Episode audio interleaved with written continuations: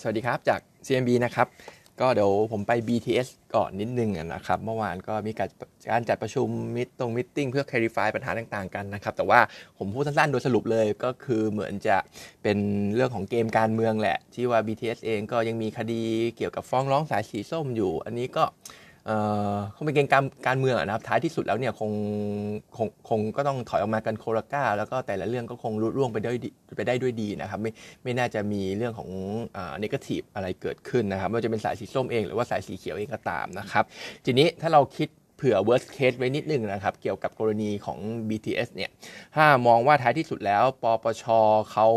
invalid ตัวของ contact OEM ไปนะครับ อันเนี้ยจะมีผลกระทบเยอะมากกับ BTS นะครับ เพราะว่าในโมเดลของเราเนี่ย เราให้ target price ของเป็น sum of the part นะครับ ในส่วนของ OEM ที่เป็นเรื่องกันเนี่ย มันอยู่ที่ประมาณ 5.7 บาทเลย เกินครึ่งนะครับ คิดเป็น value target price ของ BTS เนี่ย60-70%เลย เพราะฉะนั้นเนี่ย ถ้าหายไปจริง ๆ เนี่ย ราคา target ของ BTS เนี่ยอาจจะเหลือแค่ประมาณ 3-4 บาทได้นะครับ เพราะฉะนั้นถ้าเป็น worst case จริง ๆ ก็ถือว่าค่อนข้างแย่มาก เป็น tail risk ละกัน ถ้าเกิดขึ้นจริงเนี่ย ก็จะกระทบค่อนข้างรุนแรง แต่ทีเนี้ยเรามองโอกาสน่าจะเป็นเนี่ยจะเกิด worst case เนี่ยมันยากมากนะครับ เพราะว่าถ้ายกเลิกกับ BTS ไปแล้วใครจะมาลันรถต่อ และคนเดือดร้อนเป็นใครครับก็คือเป็นประชาชนนะครับเพราะฉะนั้นเองเนี่ยเราก็คิดว่าท้ายที่สุดแล้วรถก็เป็นของ BTS ระบบต่างๆ สถานีซ่อมบำรุงที่พักรถก็เป็นของ BTS หมด เพราะฉะนั้นเองเนี่ยน่าจะท้ายสุดแล้วก็น่าจะถอยกันมาโคละก้าแล้วก็ BTS เนี่ยก็น่าจะได้เดินรถต่อไปไม่น่าจะมีอะไรนะครับ แต่ว่าช่วงนี้โอเวอร์แฮงอยู่นะครับ ก็อาจจะชะลอการลงทุนไปก่อนก็ได้ แล้วก็อาจจะยังไม่แนะนำให้เข้าไปช้อนหุ้นของ BTS นปัจจุบันนะครับ ส่วนตัวภาพตลาด นิดนึงแล้วกันนะครับ ก็เห็นเริ่มมี comment หรือว่าเริ่มมี house ต่างประเทศ อย่างเช่น พวก Goldman Bank of J Bank of America อะไรพวกนี้นะครับ ก็ออกมาเริ่มพูดพูดแล้วว่าเฟดอาจจะไม่ขึ้นดอกเบี้ยชะลอการขึ้นดอกเบี้ยตั้งแต่ในการประชุมเดือนมีนาคมนี้เลยนะครับ หรือว่าบางคนเนี่ย aggressive กว่านั้นด้วย อย่างโนมูระเองเนี่ยมองว่าเฟดจะ cut ดอกเบี้ยด้วยซ้ำนะครับ ซึ่ง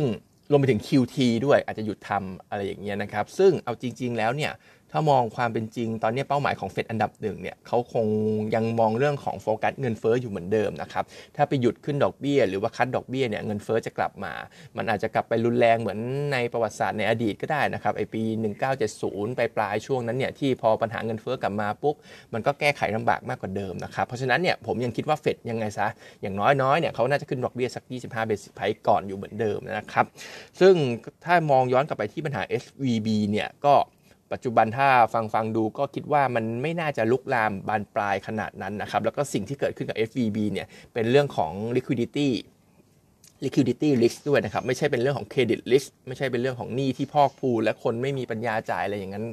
เป็นเรื่องของแบงก์รัน ความตกอกตกใจของคนที่ฝากเงินซะมากกว่านะครับ แล้วก็ทางหน่วยงานรัฐบาลก็เข้าไปประกันเงินฝากเรียบร้อยแล้ว เพราะฉะนั้นเองเนี่ยถามว่า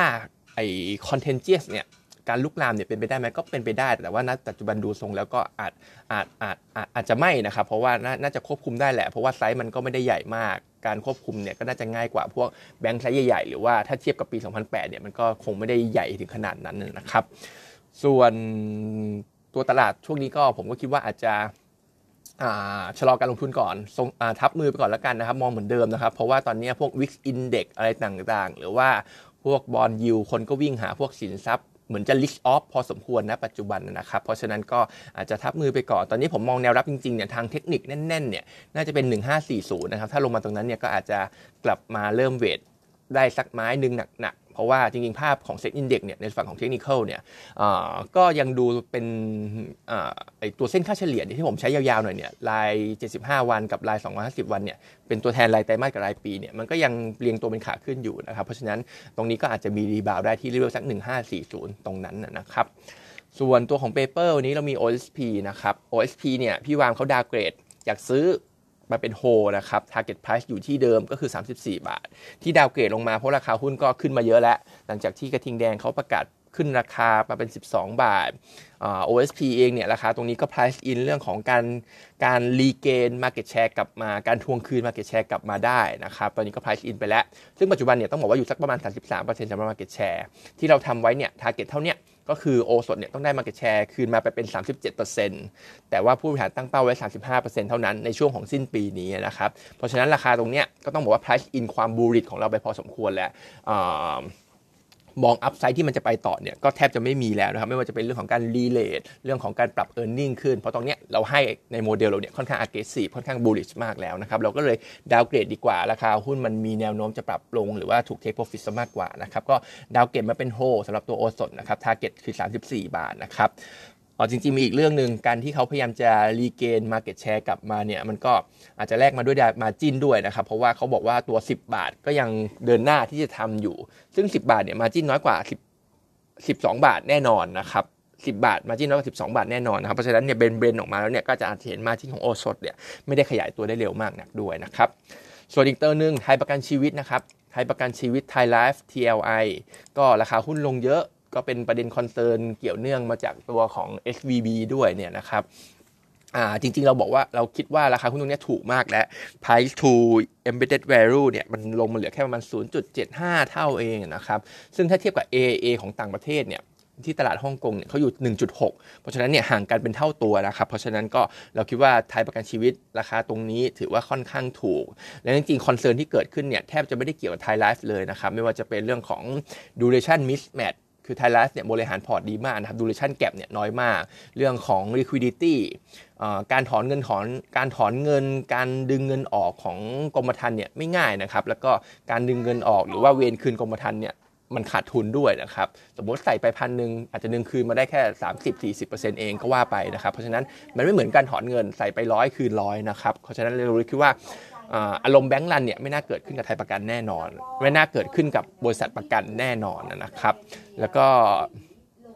อีกเรื่องหนึ่งการขาดทุนของเรื่อง bond yield เนี่ยตลาดไทยเนี่ย bond yield ไม่ได้ขึ้นแรงขนาดนั้นนะครับไม่เหมือนตลาดทางฝั่งของต่างประเทศเขา เพราะฉะนั้นเนี่ยเราคิดว่าการขาดทุนก็ไม่ได้หนักหนาเหมือนทางฝั่งของอเมริกาด้วยนะครับ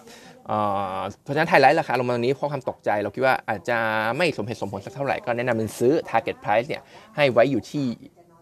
การขายให้ไว้อยู่ที่ 21.2 ผมว่าเขายังไม่ได้ปรับนะครับ แต่ว่าถ้าเราคิดตัว embed embedded value จริง ๆ เนี่ยไอเขาอยู่ที่ประมาณ 16 บาท เพราะฉะนั้นเป้าแรกเนี่ยผมมอง 16 บาทไว้ก่อนแล้วกันสำหรับไทยประกันชีวิตนะครับ วันนี้ก็มีเท่านี้นะครับ